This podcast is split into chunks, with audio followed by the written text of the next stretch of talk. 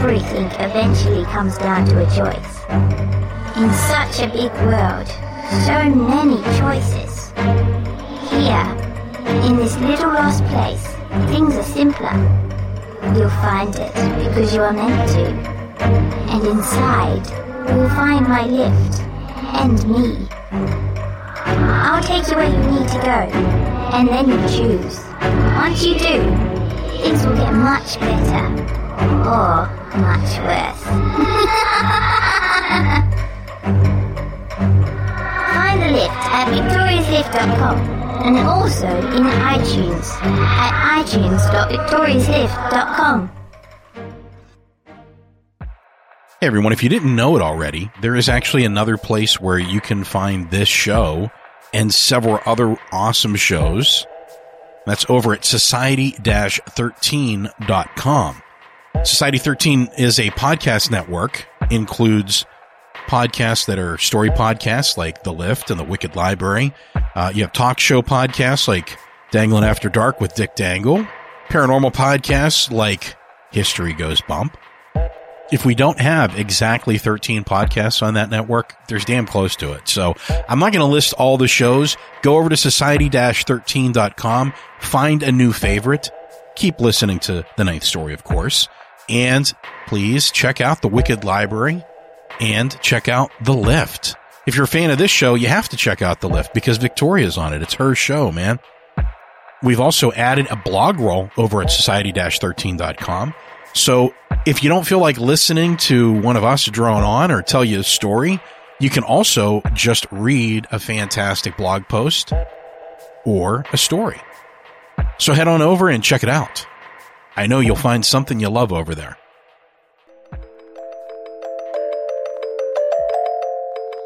Before you listen to this podcast, be aware this show often uses very naughty language.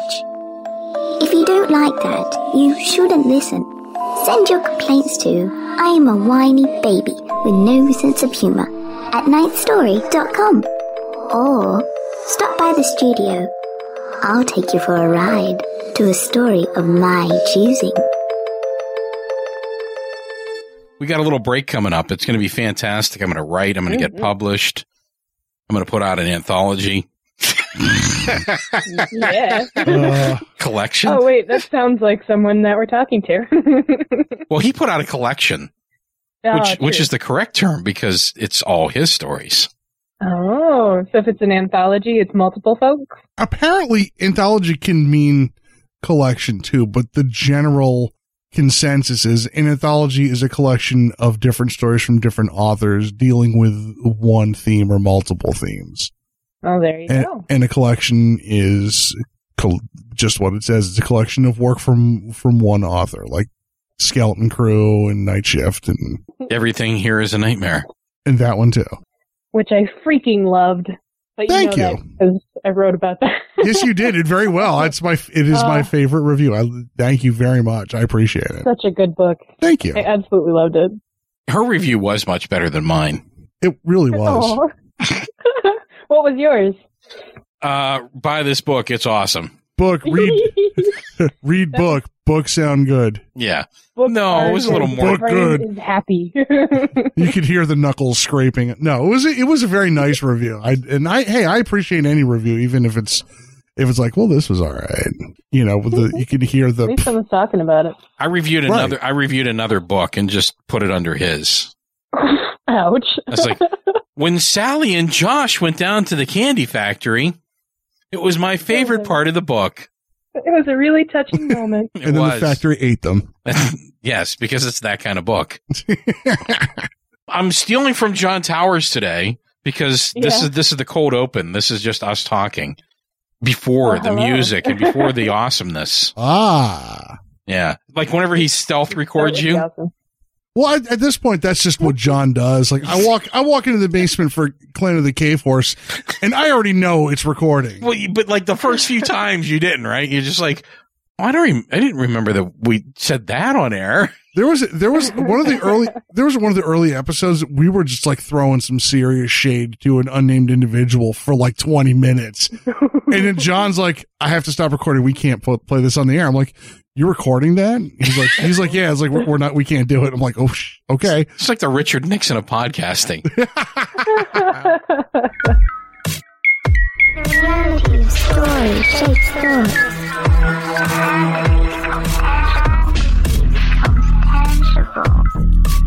Once upon a time, come along as we examine the many things that combine to create the magic that is story. Next up, the Ninth Story. So, you know, we've tried this a couple times, Jeanette, and I have some stuff in the can that I'm planning on putting out there. But I figured since Nelson's here today, yay, yeah, welcome to the Ninth Story podcast, episode number 401. Ta-da! I've been keeping that one. So I thought maybe what we talk about today was we'll talk about your book, obviously. Okay. Also want to talk a little bit about Demons, Dolls, and Milkshakes, because I understand that you're doing some work on a follow-up to that. Oh, indeed. And you're also... What's that? I said excited face. Exactly. And then you're also expanding on one of the characters from your short works and Everything Is a Nightmare. Yes. Maybe. And I think Jeanette's going to be excited about that one. We're both excited about that. Does it happen to be in the West? It does. Oh, my gosh, yes. Well, technically East Texas, but yes, it's the one you're thinking of. That's awesome.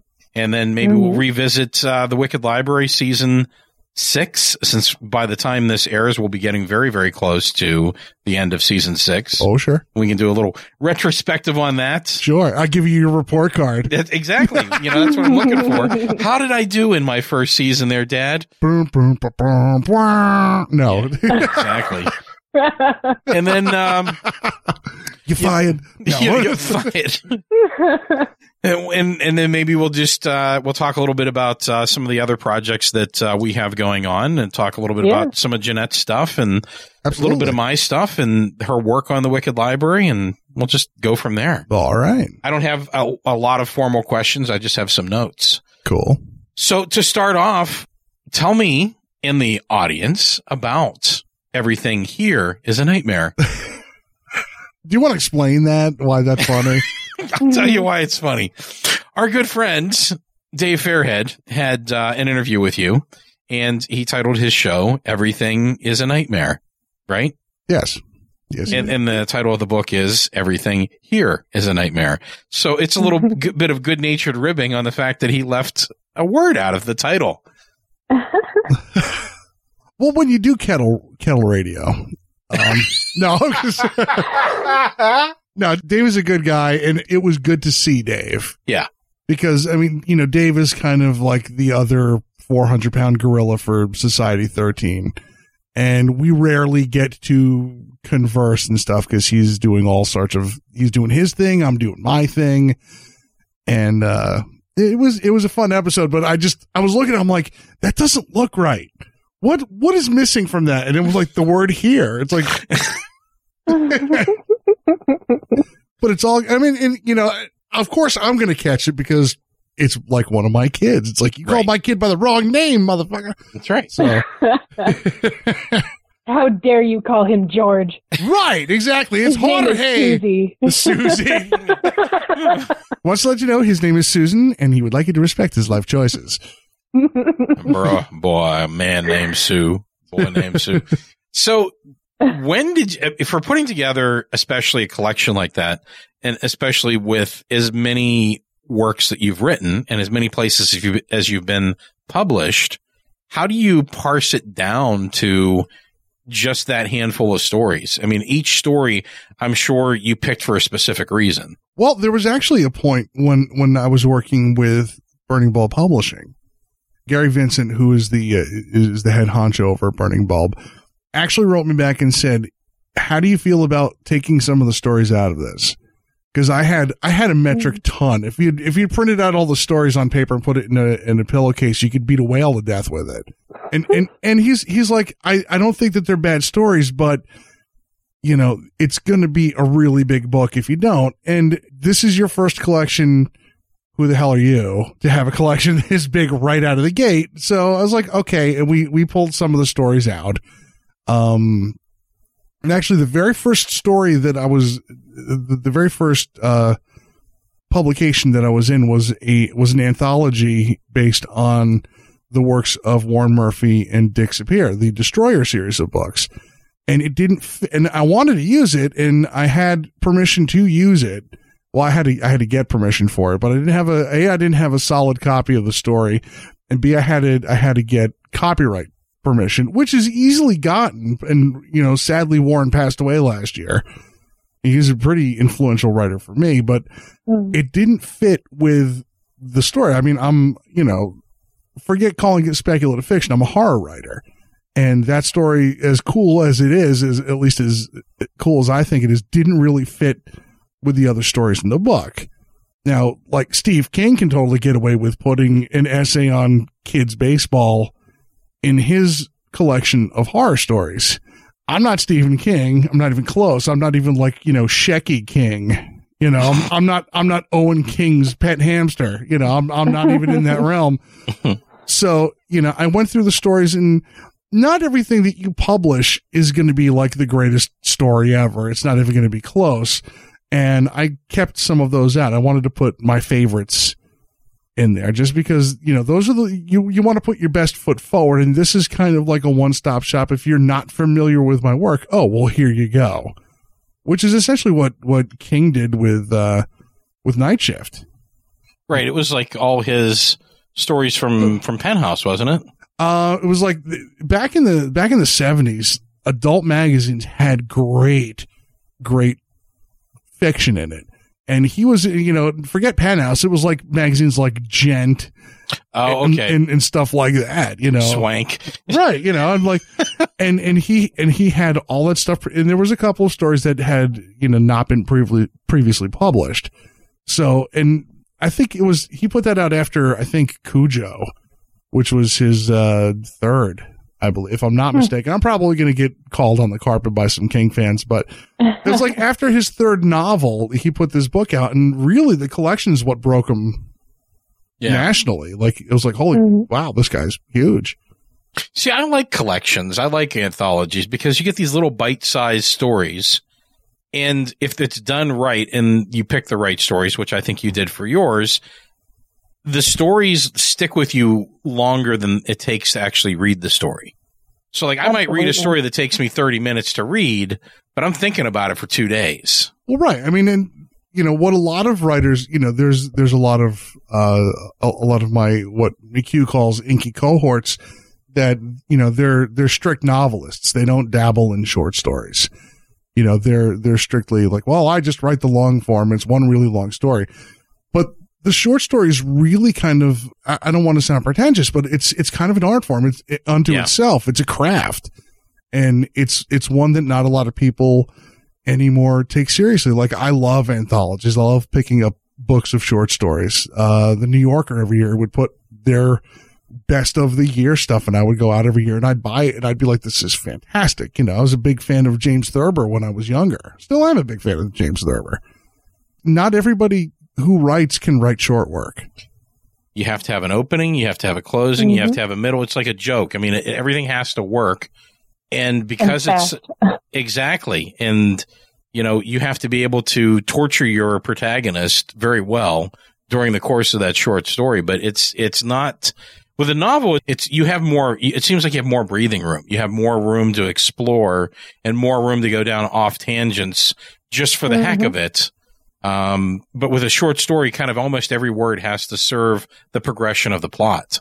Well, I mean, they're really almost two separate animals. I mean, your job is still to tell the story, but when you're doing a longer form, like a novella or a novel, or I guess the nouveau word is novelette, I believe.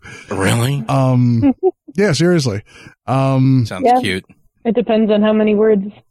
Yeah, right. It's the cat, like they, like Flash Fiction even has like a flashier, it's like a drabble. I think it's 100 words. Yep.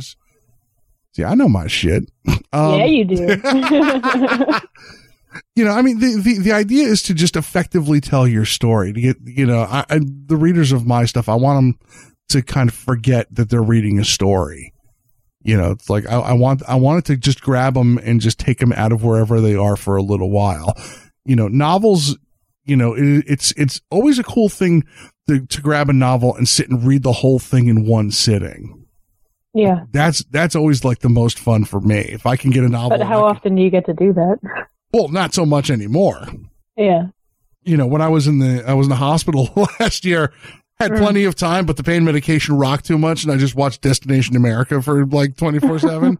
You got lots of ideas from there. All those monster things. I'll tell you what, I got zero ideas. Really? Oh my God. It was.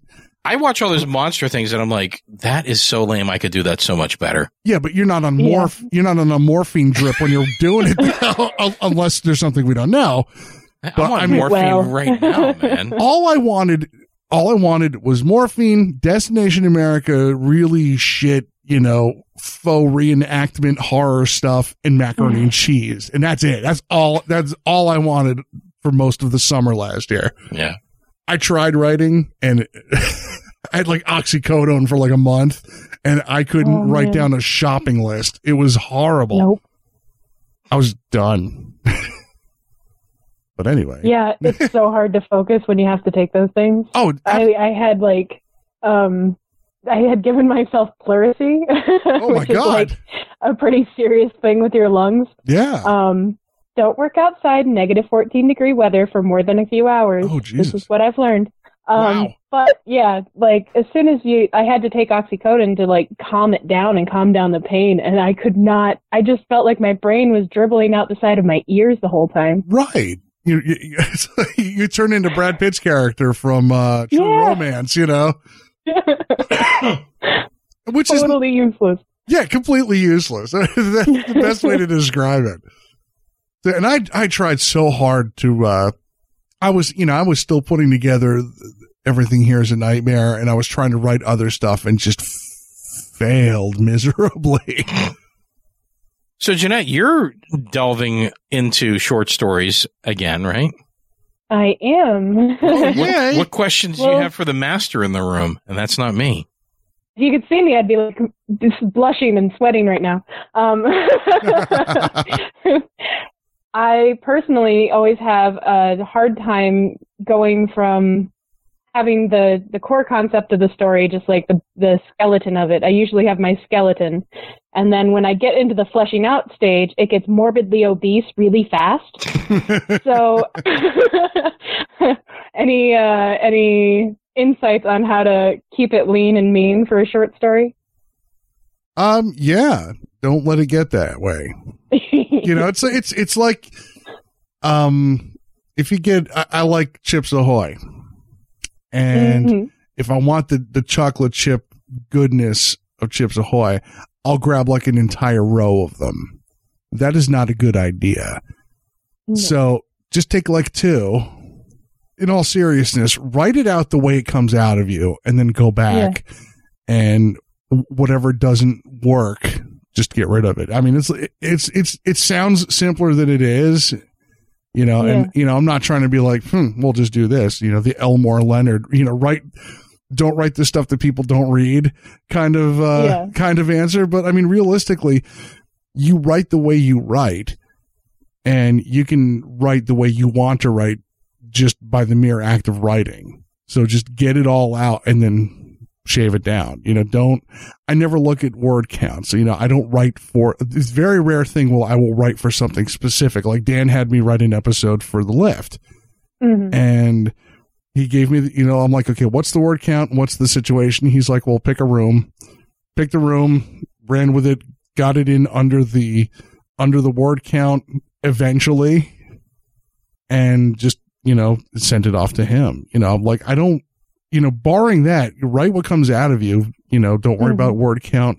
Don't worry about how obese it, because, you know, you may write something extra extraneous and then use it somewhere else. Yeah, you can always give it liposuction and use that fat to make soap. Right. There you go. Or, I've taken entire sections of the original version of Demons, Dolls, and Milkshakes and used it elsewhere. You know, stuff that just didn't seem to fit in at the time. You know, I cut and pasted onto a different thing and, you know, put like, you know, excerpt from the original name of the book was Stitched. And I just like excerpt from Stitched, put a date on it, and emailed it to like 12 different email accounts so I didn't lose it at any time because of, you know, like a bad hard drive or something. But I mean, just, you know, write how you write. The technique develops and the callus develops too. And you'll just, you know, as you're writing it, you'll start pulling stuff out like, nah, let's not go that way. I think my biggest... I'm definitely still way too precious with my fiction. I'm like, oh, but I really like that sentence. Well, I mean, you know, just if you take it out of that... Pop it in a note, save it. Right, exactly. It's like, it's like high school locker poetry, you know, from back in the day. It's like, well, this is a really terrible poem to send to someone, but that sentence really cool, and you just kind of tear it and stuff it into something. That makes perfect sense. Yeah, I know my biggest struggle with short stories has been worrying that it's not going to work or worrying that it's not coming out right. And what Nelson said applies in that scenario as well, which is you just write it and you get it down. And it's surprising sometimes that 3 shitty paragraphs will sometimes get me to 25 really good paragraphs. You know, so it's just as you kind of move through it, and you're not worried about, this is not the final draft. This is not what I'm going to submit. And sometimes the whole story doesn't work and you just put it away. But my biggest thing is finishing them. Now, my big focus is even if it's garbage, I finish it. Even if it's just because I can say to myself, okay, that story's out, it's finished. And I might steal, like Nelson said, a paragraph from it and use that as the core of another story. But in terms of like the bloated story, just write it. You can always carve it up later. I mean, the idea is to just keep writing, even if it's, you know, I've written stuff and I'm like, I'm going to finish it, but this is going to suck. And you just power through it, or you just, and you know, the ultimate thing, the Dashiell Hammett thing was like, and then somebody walked in the room with a gun, and then your story takes it completely. Yep. Yeah, you know. So. Like, well, I'm stuck, and then there's an elephant. Let's go. Exactly. Yeah, there you go. I mean, think about it. Or whatever. I mean, think about it. Like for every, you know, if everyone stopped writing because they got stuck writing something that they think is crap, we would have nothing. So exactly. That is true. You know, sometimes there is a script and it's not floating around out there. I wrote a script. It's a horrible script. It's fun, but it's terrible. And it's called Sock Puppet Massacre. I love the title. And And it was based on, you ever watch those old Troma movie trailers? Yes. Are you Troma fan, Jeanette? I do enjoy Troma. I see. You're just endearing yourself to me even more. And I had, because I was on Main Street in Boonton, New Jersey, when they filmed the scene where they threw Melvin out of the gym. Oh, that's awesome. From the top floor. It's like I watched the stunt and he jumped into the barrel of toxic waste. And I'm like, yay! Oh my gosh. This is the greatest movie ever. You know, and I wanted to write a Troma movie. So I wrote this movie, and then another guy who was an actor kind of punched it up a little bit and, you know, kind of took all the fun out of it. But I mean, it's a total piece of shit, but I'm glad I wrote it. It is a swirling piece of shit. One day, you know, I was like within inches of actually including it in Everything Here is a Nightmare. I'm like, nah, I can't have 2 scripts. That's just obnoxious. And then people will throw chairs at me if I put this piece of shit screenplay into the book. But so, the thought was there. That's right. When I was one of your beta readers, and whenever I read through the stories, one of the things that struck me is that there's a very clear progression. I mean, I can tell how you've grown as a writer by reading through the collections. By reading through the collection, all the stories are good, but there's definitely this one's better than the last one, and this one's better than, and that's what you want to do as a writer, obviously. Mm-hmm. So, what advice would you have now if you could talk to yourself when you first started writing? You know, in all honesty, I think the advice that I would probably give me, number one, I started writing when I was in 6th grade. The first piece of advice I would give myself is your 6th grade teacher is not going to date you because you're a good writer, because you're 11. So that's the first piece of advice. Because nowadays, but like seriously, like I started, you know, I'd always wanted to be a writer, and I started writing these groovy little mysteries and stuff and giving them to my teacher because she was gorgeous. And but maybe that would be bad advice for 11-year-old Nelson, because maybe that was like motivated you. Exactly. Well, I mean, you know, once I figured out that shit was, you know, that dog wasn't going to hunt. By the time I got to 7th grade, I was just writing little, you know, 1 or 2 page stories and stuff. But I probably the only advice I would give myself would be to start writing seriously earlier. Yeah, and you know, don't take breaks from it. Right. I mean, I took a 5-year break from writing. Yeah, that was a bad idea. Yeah, it was a terrible idea, Dan. Don't do that. So my advice to Dan is don't take breaks. Never take breaks. Write every day. Well, yeah. I mean, try to. I mean, look, you have to enjoy it. Oh yeah, that's another thing. You know, I gave a talk to a group to a class of 3rd graders, and their biggest hangup. They were all creative, and they really liked the idea of being a writer, but the actual mechanics of writing, sitting down with a pen or a pencil, or on mom's laptop or something, was just daunting. You know, like my youngest daughter Samantha will steal a book and say, "Look, my dad wrote this," which is really kind of cool. Yeah. But the kid's like, "Well, you know," they get the automatic "he's a nerd" look in their eye. But I'm a 6'5" fucking strategically shaved serial killing giant looking kind of guy. So like, so when I showed up at their school, they were all like, "Oh shit, that's your dad!" And I'm like, "Yeah, anybody want to pick iron in front of me? Come on, let's go." And all of their questions had to do with how long it takes to write something. Mm-hmm. And, you know, and when you are of that age, when I was in 7th grade, if I had to write something in pencil, I'm a firm believer in the pencil too, because I still have the old school pencil sharpener. You know, my whole thing is like, if I have to write more than 6 pages, my hand's going to fall off. This, you know, this writing thing sucks. I wish I had a taper, you know, like anything, just get out of it. Because it's work. It's a physical act to write something. You're like, you know, but you know, I told them it's like, it's kind of like you're God and you're making your universe. And they kind of really got into that idea. And I'm waiting for angry parent mail to come. He's like, "You told my kid he was God?" I'm like, "Not exactly." Well, his name's Jesus. So, you know, he's like a demigod. But yeah.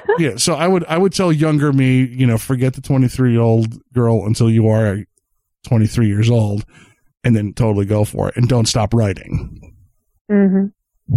So, what advice would you give for people to how to keep enjoying the process of writing? Well, I mean, how do you keep it fresh for yourself?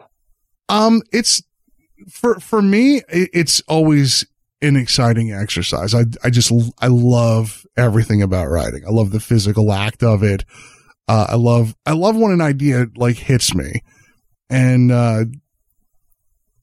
just, you know, if you enjoy doing it now, there should be nothing standing in your way from enjoying it 5 years from now. Just do it as much as you can. I mean, it's something that you don't have to pay. It's something you don't have to pay for. You can write all night and still drive home. You know, it's one of the best things that you could actually do is to just write. I mean, if you're not enjoying it, don't do it. That's true. You know, I mean, there's, you know, the analogy that I have in my head is it's the difference between having a job and working. You know, your work is what you do. You know, if you're a writer, you work. That is your work. If you're writing 8 hours a day, you're working on your stuff. A job is somebody else's work that you're being paid to do. And to a certain degree, it's important that you enjoy doing that too. Otherwise, you will starve and, you know, be broke, and you won't be able to write anymore either. Mm-hmm. You know, the ideal is to make your work your sole source of income. So if you want to do that, you have to do as much work as you can because you're not going to live forever. What? Right. I like that. I like that sentence. I'm going to live forever. Hey, you know what? Your work is going to live forever. You're not. That's true. Ask Edgar Rice Burroughs. Yeah, how's that working out? Yeah, how's that, his work is still here. How's that death thing for you? And he's got other people writing his stuff. And granted, he's got some good shadow writers. He got like Lansdale wrote Tarzan stories for a while there, mm-hmm. which was pretty awesome. Mm-hmm. But I mean, you know, if it's something that you want to do, and I tell this to my girls, it's like you have to really want it. B, you have to do it. You know, there's a lot of people. My least favorite thing, and I hope I don't make any of my friends angry by saying this, but if you're updating your Facebook page every 10 minutes about the awesome work that you're doing, you're not doing any awesome work. You're kind of it's very self-stroking kind of thing. We live in this instant gratification society, and Facebook and Twitter and mm-hmm. all the social media has kind of created that. And we want instant gratification. Writing is hard. It really is. Mm-hmm. I mean, it takes effort. It takes time. And some days it sucks. There's always the part of me that enjoys it, but it's like it's just like any job. It's like, you know, today my back hurt because I laid too much brick. When it's done, I still love that wall that I created. You know, it's like when I'm done, I still love that story that I created, but it's not always easy. And that's, for me, the big thing is like, you have to push through that. Well, yeah. I mean, I'm sorry. Go ahead, Jeanette. Oh, I was actually going to ask you, Nelson, like, what is a story that you really struggled with that you were really proud of now? I have to say Fishing Hole. It's one of my favorites. And I really love that story. Thank too. You. It almost made it to our Wicked Things episode with Neil Gaiman and Stop 666, but it was too long. It was just a little too long. We decided we were going to go with the shorter one, which I think that was the right idea. The date was fantastic because Neil's story was just like so, I don't want to say depressing, but like at the end, it was like a real heart wrencher for me. And then Stop 666 wasn't really a happy ending, even though there was a lot of humor through it. But the date was just, it was wicked and funny. And I think it was the right story, you know, like Fishing Hole would have been too much. You know, the weird thing about the date is I actually wrote that story probably around, I want to say probably like 2000. It was a really old story, and I rewrote it from memory because there's one sentence that survived the original text, and I have since found the original text for the story. How close was it? Well, I changed a lot of stuff in my head, but the sentence that remained intact was I switched genders from the original story to the version that wound up on the Wicked Library. So it was a male serial killer? Yes. See, it worked better with it being a female. Absolutely, yeah. Yeah, I mean, I really liked the gender switch there. It made it a lot stronger. That's what I was thinking. You know, I mean, like, because I mean, you figure 16 years ago, you know, I had just really kind of started writing as, you know, professionally. And that story got rejected a lot when I wrote it. And I never knew what the problem was. And I think it might have just been switching the gender. It's like, why, you know, and it was a really quick thought. And I just ran with it, which was, why can't the serial killer be a woman? It should be a woman. You know, not that I have any experience in being a woman, but my experience with women has shown me, like, women are a hell of a lot stronger and a lot more frightening when they get unhinged than guys are. Guys are kind of pussies sometimes, you know, you know, and there's also the 7-year rule, which is that women after 7 years. No, women are typically 7 years ahead maturity wise. Versus men. This is why, you know, older guys going after younger women, it's like they're almost on the same maturity level. So a woman who is 7 years younger than you is probably still smarter than you, has their shit together more than you as a guy, but you're a little bit closer because you've just managed to not, you know, kill yourself by accident 7 years later, you know. But anyway, sorry. That's my little feminist stand. No, so yeah, we were asking you about the Fishing Hole, why that was your favorite. Because that one, I mean, that story just really kind of spoke to me. I didn't have a very nice family growing up. When you have a lot of friends that have good families and stuff, you kind of tend to daydream. It's like, well, what would it be like to have, you know, a member of the family go away and how that would hurt, because I had no idea how that felt. It was very limited scale, and, you know, not to bum everybody out. I was like, so I was thinking about all of the stories that I used to hear about my friends, and they would like, oh, my dad took me fishing and he brought me to this place and stuff. And I just kind of like immersed myself in that kind of world, and how much it would hurt to have that taken away and then have someone come and tempt you with a return of it. Yeah. It's like, what is, you know, like, okay, all your sadness will go away with this. What's the price tag though? Yeah. It's almost like that monkey's paw type of thing. Well, it's exactly. I mean, I think it's almost like an unwritten rite of passage. Yeah. Like every writer in the speculative fiction genre has written, or should maybe just attempt to write, this kind of story. Yeah. It's like what King said in, On Writing, that every writer should write like a haunted room story. Mm-hmm. Absolutely. What was his prompt for that was what? 1408, I think. Yeah. Yeah. Which was interesting because he showed you, like, I read the first draft and I was like, that's fucking great. And then he would go back through and he's like, okay, here's what I changed. And here's what I marked out. Here's what I and I'm like, now it's even better. It's like whenever I used to watch Bob Ross paint, I'm like, oh, he messed that up now. There's no way he's gonna be. And I'm like, holy shit, now there's a reflection in the water. Right, right. Well, why don't we take a quick little break, because it is at 39 minutes, and then we'll come back and talk a little more. All right. Sounds good. The critically acclaimed author of Demons, Dolls, and Milkshakes returns with 15 tales of horror and suspense, with Everything Here is a Nightmare. From zombies in the Old West to a young boy tempted by the devil, from vampires with romantic longing to an abandoned lighthouse haunted by vengeful spirits, from a serial killer getting unholy justice to an haunted English race car. Nelson W. Pyles invites you to explore the landscape of fear, suspense, and horror. Take his hand and hold on tight. Remember that whatever you find there, whatever you see, no matter what you might think it could be, know this: everything here is a nightmare. By Nelson W. Pyles.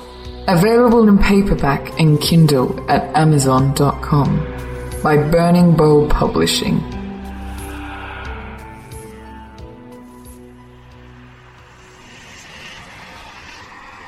Nelson is back from his break.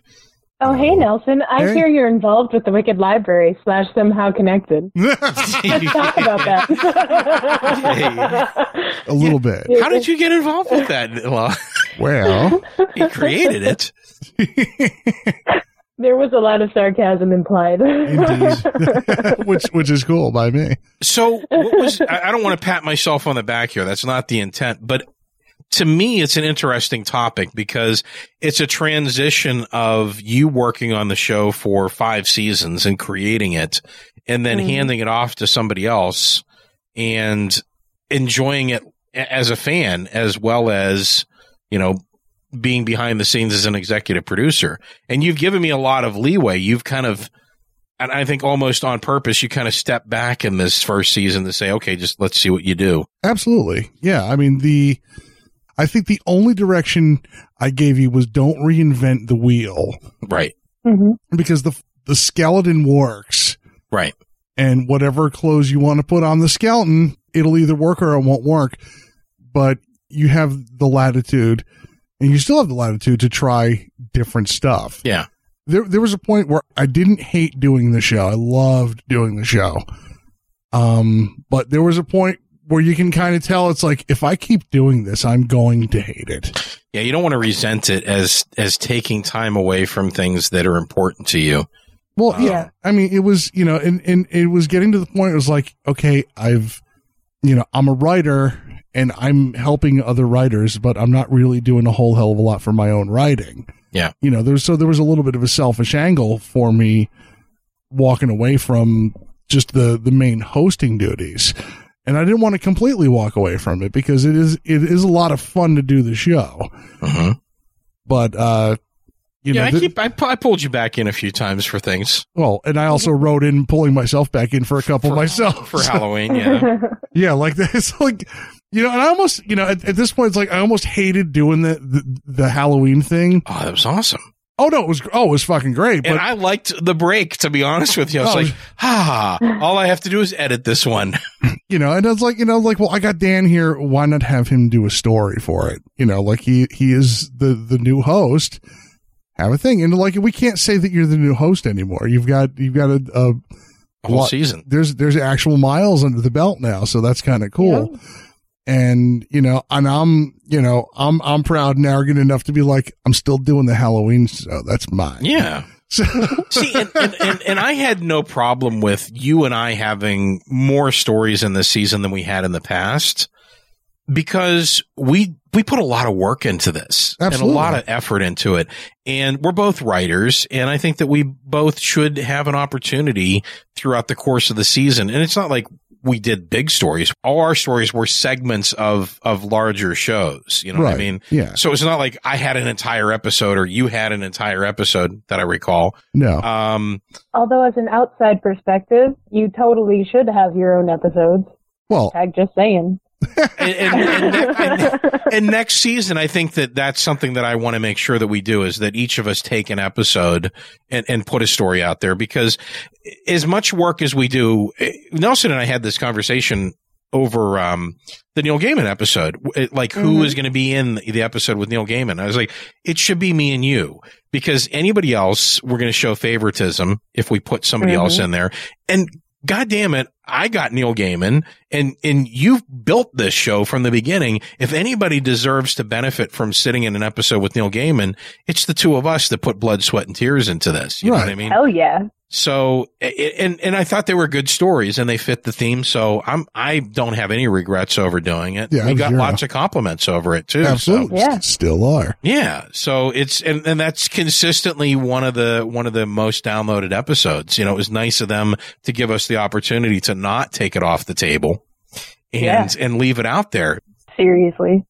I mean, I never, you know, and I never, when I first started doing the show, the idea was never, it went away quickly. I'll readily admit the idea was never just like, oh, I don't want to showcase my own thing because that's kind of arrogant and pretentious. But by the time the fourth episode rolled around, I didn't have anybody to do an episode with. I'm like, back in the day. Well, I don't need my own permission to do my own story. So boof. So like, onwards. Yeah. Right. But then like right after that, I got Joe Lansdale and then, you know, the rest of the, oh yeah. We get lots of submissions. I mean, I'm amazed at how many people send stories in. And, you know, some of them are not up to what we want to do. And a lot of them are fantastic. And some of them actually, there just wasn't room for them in this season with the theme that we're moving into next season. But the fun thing for me this season was I wanted to try to do as many different types of subgenres of the horror genre as possible to just kind of like try to introduce people to new things that maybe they, you know, like I'm into blood and gore, but hey, you know, that ghost story was pretty cool. Or I like ghost stories and maybe that one was a little uncomfortable and challenging for me to listen to, but it was a well-written story. Well, I mean, dude, you got me reading Splatterpunk. Thank you. I blame that entirely on you. Thanks to or the Wicked Library specifically. We'll see. I'm glad though. Yeah.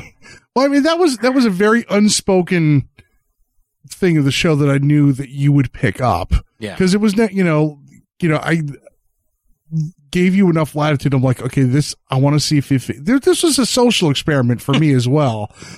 Because I mean, you were the only guy I had in mind to take over the show, and I'm like, okay. And part of it was that you were also still relatively new to the horror genre in general. Yes. And I'm like, okay, well, this is where you make your bones. Okay. It's like here, you're going to be reading all of these stories. You're going to be picking the stories and I want to see where it takes you. It would have been very easy for you to just like take one type of horror and just run with that. Like anybody else would have been like, well, I really like zombies. And then there's 22 episodes of fucking zombie apocalypse bullshit, you know?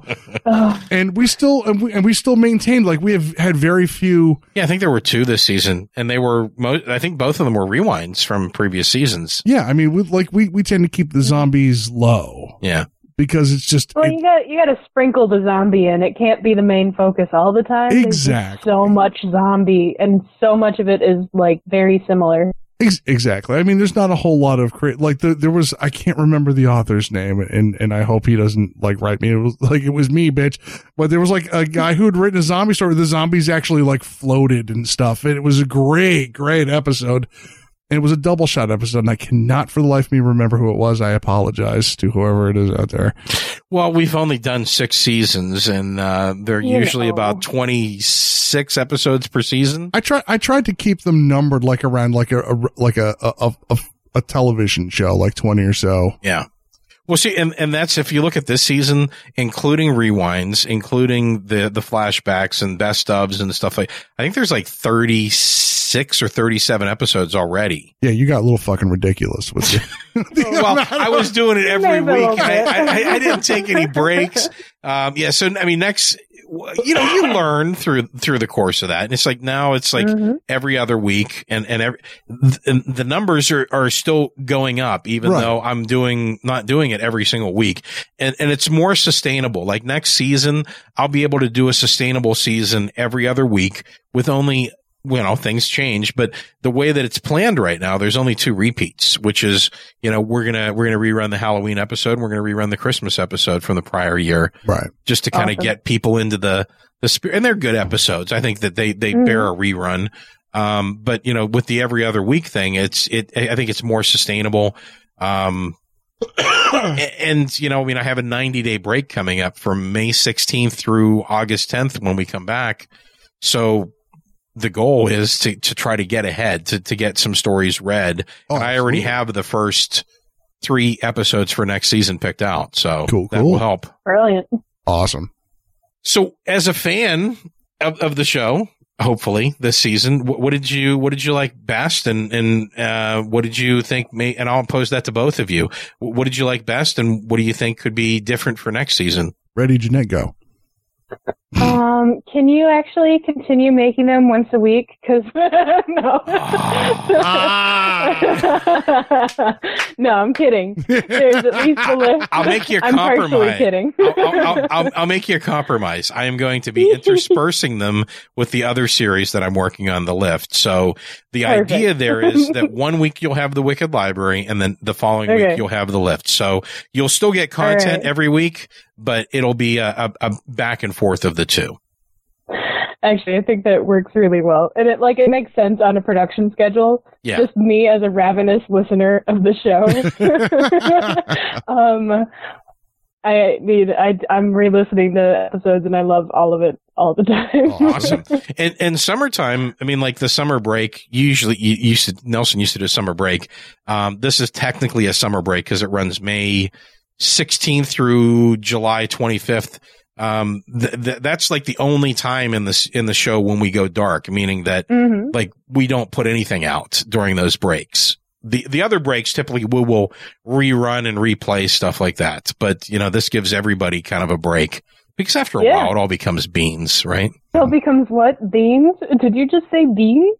That's a Stephen King quote. He's like, if you put too much of the same content out, eventually it all becomes beans.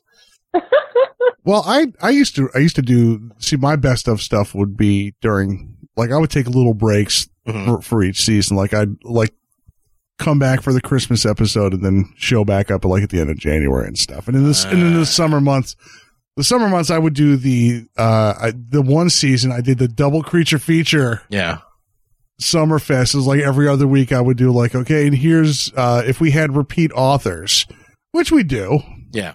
Like there would be like 2 Jessica McHugh stories in one big episode, and I would redo an intro. I did a really, really, really lousy one with the librarian's mother. Oh, I love those ones. I fucking hated the librarian's mother. I'm like, I can't. She only showed up once and then she quickly disappeared. The librarian's got a cold. Yeah, it was so. It was like the librarian has a slight case of death. Those were funny. Well, we'll see how it goes. I mean, it's just like a TV show. I mean, most TV shows go dark for a few months. Oh, yeah. And you gotta, recoup and get some stuff going. Yeah. So we'll see how it goes. I mean, there's a ton and ton of content out there. And the nice thing about a podcast is, it's on demand. So if you're mm-hmm. I really need my Wicked fix this week, and I'll probably do that during the break, because I've been very bad about getting the newsletters out just because of so much stuff going on. But during that time, I'll probably, post out a newsletter. And post out, here's a rewind to listen to or check out this episode, and people can either do it or they can pick another one. But I'm sorry, Jeanette, we cut you off. You said one thing. It was a hot button topic. Apparently so. We went off on this huge tangent. Actually, I feel like it was that a tangent? We go on so many that I'm not really sure what this tangent is anymore. It's like second nature now. I think the show has always been great, and now it's just continuing to grow. And I love seeing all of these new people coming in. I love that you're collaborating with so many different artists of various types of mediums, visual art as well as music, as well as, the written word. And I don't know. I'm just going to be over here cheering you on because you're doing awesome. Well, yay. Well, thanks. No, that's not really constructive criticism, but that's the feedback I have for you. Well, I'll take it. That's fine. I mean, the show did grow significantly this year. And that's nothing against Nelson. I mean, we had this chat when I first took over, and I was like, dude, I'm an old marketing whore. I used to do marketing for a living. So I'm going to take everything that I've learned from sales and marketing, and I'm going to try to apply it to the show and just take it to the next level, because it's such a great show, and it had so much great content. I'm just like, there are just not enough people that know it's there. And what did we say? The first, I'll say it. When we first talked, I was like, we're going to be bigger than Pseudopod by the end of the first season. and we are. We totally are. Absolutely. Totally are. So I'm so proud. I don't want to say anything disparaging, but I just think there are certain things that we do better. And you know what? Mm-hmm. Hey, they probably think there are certain things that they do better. And that's part of putting out a great show, is believing in it. And I was such a big fan of this show that, it's probably like whenever Conan O'Brien got the Tonight Show, and then they took it away from him. I think we actually talked about that, right? We did, yeah. Don't Conan me on this. Yeah, I was like, the promise was like, I'm not going to be like, you know what, fuck this, I'm taking the show back. Yeah, because that's a total dick move, and right. I try not to do those. I need to be able to look at myself in the mirror and be able to sleep at night and stuff. And when I gave the gig to Dan, or asked him to take the gig, it's not like, you do this, which I could easily do, but you do have that power. But I mean, I had to make sure that was something that I could actually do myself. It's like, can I give him this gig, and not like a month later goes like, I want to take it back now. Cause that's just, that's a real shite thing to do. Unless I totally fucked it up or something. Yeah. Well, and that, if you had dropped the ball on this, I'd be like, okay, give me the fucking mic. Yeah. Get back away from the domain name. Go sit down in the corner over there. Go back to your ninth story. Go back to your ninth story and close the door. Thank you very much. Oh, but one of the best reasons to let Dan run with the show was just that. Like, I'm a writer first and foremost. Mm-hmm. I'm an accidental stunt musician. Almost like in passing, which really pisses Tony off when I say, he's like, you're not a stunt singer. I'm like, yeah, I kind of am. And, this is still the battle going on. And there's so much other stuff to do. And I adored doing the show. I loved it, but I wasn't doing it justice with all the other stuff that needed attention. And I knew that, you know, I knew that Dan could do a good job, and I know he would take it to places where I was just incapable. I'm not a marketing guy. Obviously, I'm not a marketing guy. And, you know, he just took the ball and ran with it, and he did a good job. He's keeping the original spirit of the show very much intact. And he knows if he go, you know, like, and he, not that he would ever go away from the original intent of the show, but like, he also knows that I'm kind of like the holder of the keys. It's like, I'm like his conscience. I'm like the big asshole guy with the pitchfork on his shoulders. Like, you better not do that one, you know? I mean, and it's really cool to collaborate. Yeah, and we do collaborate quite a bit. I mean, there's a lot more behind the scenes than I think most people realize, where, you know, I'll shoot you emails or I'll talk to you through Facebook and Messenger and just be like, I'm thinking about doing this. What do you think? And sometimes you tell me to run with it, and sometimes you don't say anything at all, which is pretty much me going, all right, he knows that I should know I should do this. Or it's that, well, you know, you might not want to do that because. Right. Yeah. I mean, it's never, you know, I'm not going to tell him no. Right. It's not like a boss employee situation. You know, and it has never been like that, but it's like, well, here's why he'll come up with me an idea. And this was like a while ago. I don't even remember what the idea was. And you were like, well, what if we did this? And I said, well, here's why we haven't done it yet. And it was like, oh, okay.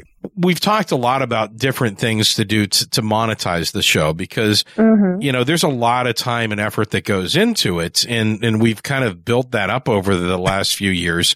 And I don't ever want to make the show, and I don't think Nelson ever wants to make the show something where people actually have to pay for, because, you know, it's something where the goal of the show remains the same. It's to introduce horror fans to new artists. And by artists, I mean writers, visual artists, musicians. And there should be, you know, some benefit for us out of it. You know, like I got a narration project for a book out of it. And, you know, I owe a lot of the success to what I've done with The Lift to having such great fans that listen to The Wicked Library that, you know, are willing to listen to The Lift because they're fans of The Wicked Library and go, well, I'll try that out. And the good thing is that the people that have tried it out have liked it. I mean, I'm sure that there's probably some that haven't, and that's fine. That doesn't cost any money. If they don't want to listen to it, they don't have to. But I mean, I understand the value of the show to us in terms of being able to occasionally mention to you that Nelson has a couple of books out, and be able to occasionally mention to you that, you know, we have another show, and be able to promote the artists and the writers and say, hey, here's TWL alum who has a new book out. And that's what it's all about. It's all about promoting the work that everybody creates. And I don't think there's anything wrong with, as a part of that, being able to make a little bit of money on selling some cool T-shirts or whatever. But again, it needs to be something that people want. It can't be just like, I'm trying to force this down your throat. It should be an extension of, because I love The Wicked Library, I want this too. Well, I just like, this is a thought that I'm always on with life in general. Like, how do you take one thing that you're putting all of your time and effort into and build it into something that can help support you as well? Yes. 'Cause, you know, like, I'm sure we all feel this way. Like, we put all of our heart and soul into the craft that we do. And at least, like, when you're writing a book or a collection of stories, you can eventually put it out there and work hard at getting it published, and then it's out. And then you have a product to sell. I definitely personally struggle with this, just in general. Like, oh, I do so many things. What could I actually make money on that isn't like getting hired to do a specific task? I don't necessarily have an answer for that yet, but it's something I'm always thinking about. Right. Well, and rightfully so.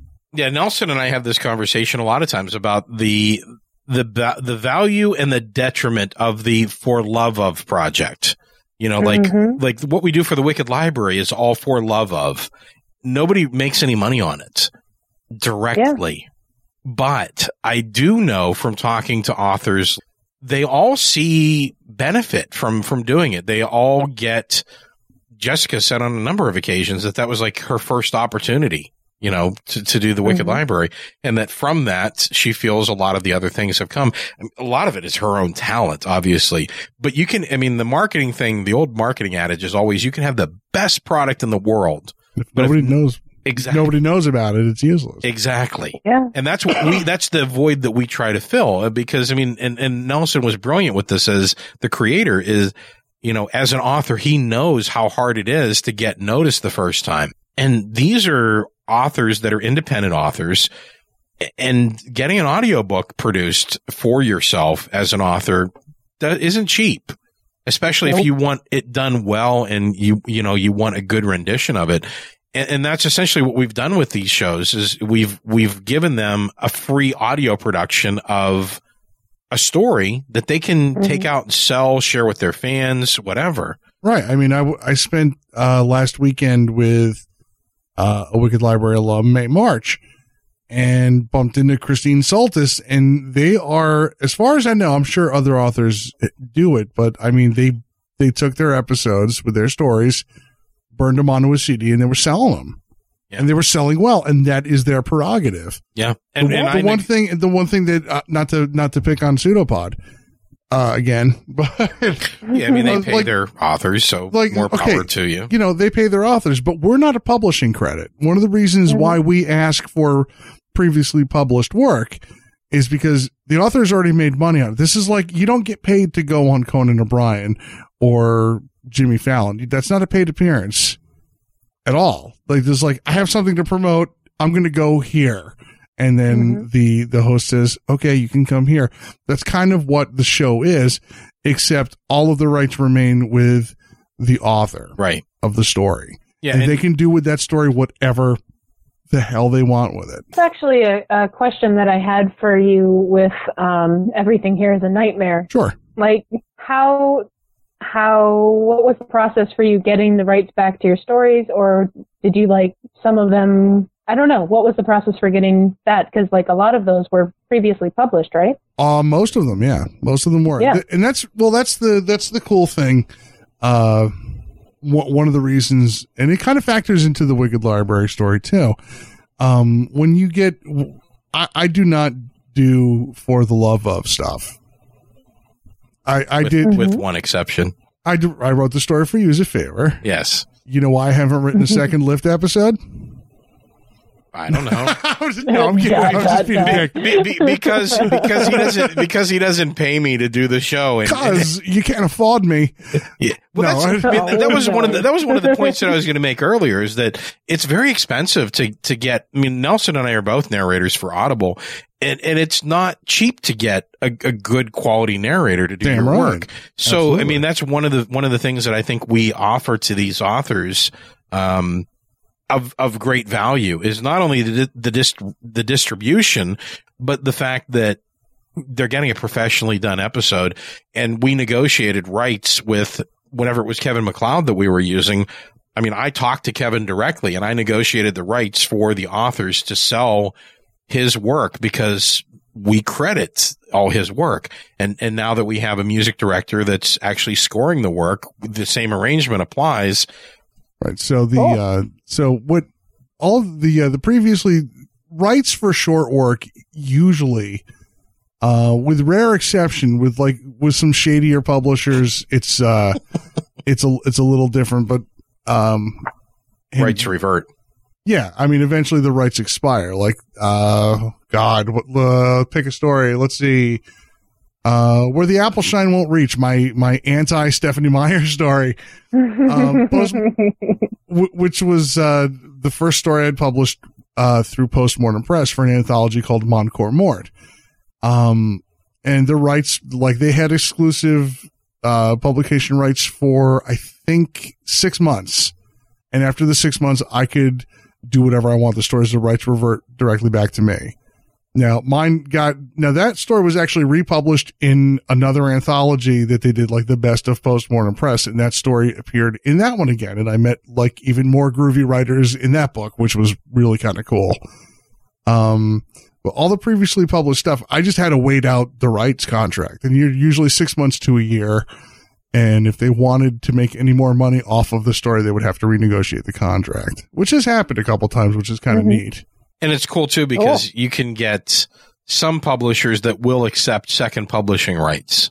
Yeah, on occasion. Like they'll do reprints. Yeah. And you, I mean, you don't get as much for that, but it's another audience. It's kind of the same thing as like The Wicked Library. It's another distribution channel. Absolutely. You know, and the Pseudopod pays, you know, they pay, but they also count as a publication credit. We do not. Yeah. Nor will we at this point. And I will say, too, that this season I had 3 stories that I had planned that I later didn't do because they were getting them republished. And that was part of the, you know, part of the negotiations is that they didn't want it to appear in audio format someplace else. Right. You know, so I mean, that's, you know, it's not a big deal for us. I mean, our job is always to help the author, always to help the artist, always to help the composer. So if something happens like that, where they're like, hey, I need to retract the rights for that story because I have someone interested in it, that's not a problem. You know what I mean? It's a little tough sometimes to throw together an episode in 5 days, whenever, you know, I had everything done and ready to go, but our job is, again, to promote the author. So that's never a problem. I mean, we don't retain rights. And that has been actually a blessing, I think, 3 or 4 times this season as well, where somebody had something that was getting published and their publisher was like, that's a great promotion tool for us. Go ahead and let them run the story. Yeah, I have awesome. Yeah, I mean, I never ran into, like, whenever I said, well, you if it's still under rights or under contract with someone else, you have to let them know and let me know what they say. And they were like, oh, this is fantastic. And we would plug the publishing company as well. Yep. Nice. So, Jeanette. Yes. How you doing? I'm doing so good. I'm learning so much. My head is so full of knowledge. Oh, yeah. That's what we do here on The Ninth Story. We drop information. That's right.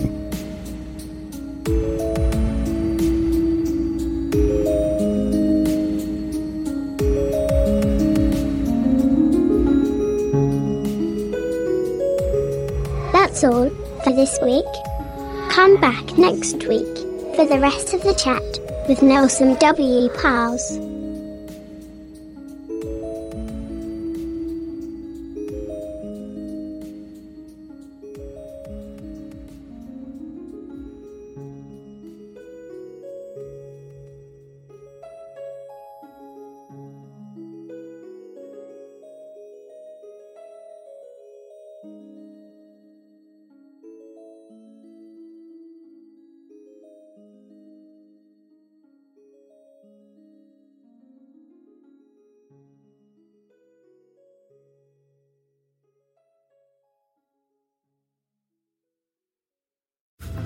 Societies rise and societies fall. When the time comes, one society steps forward to build a better future. The Wicked Library, Kettle Whistle Radio, Ninth Story Podcast, Prog Watch, Red Horse Radio, The Lift, History Goes Bump. Listen, the M Writing Podcast. Society 13. Rebuilding society, one podcast at a time.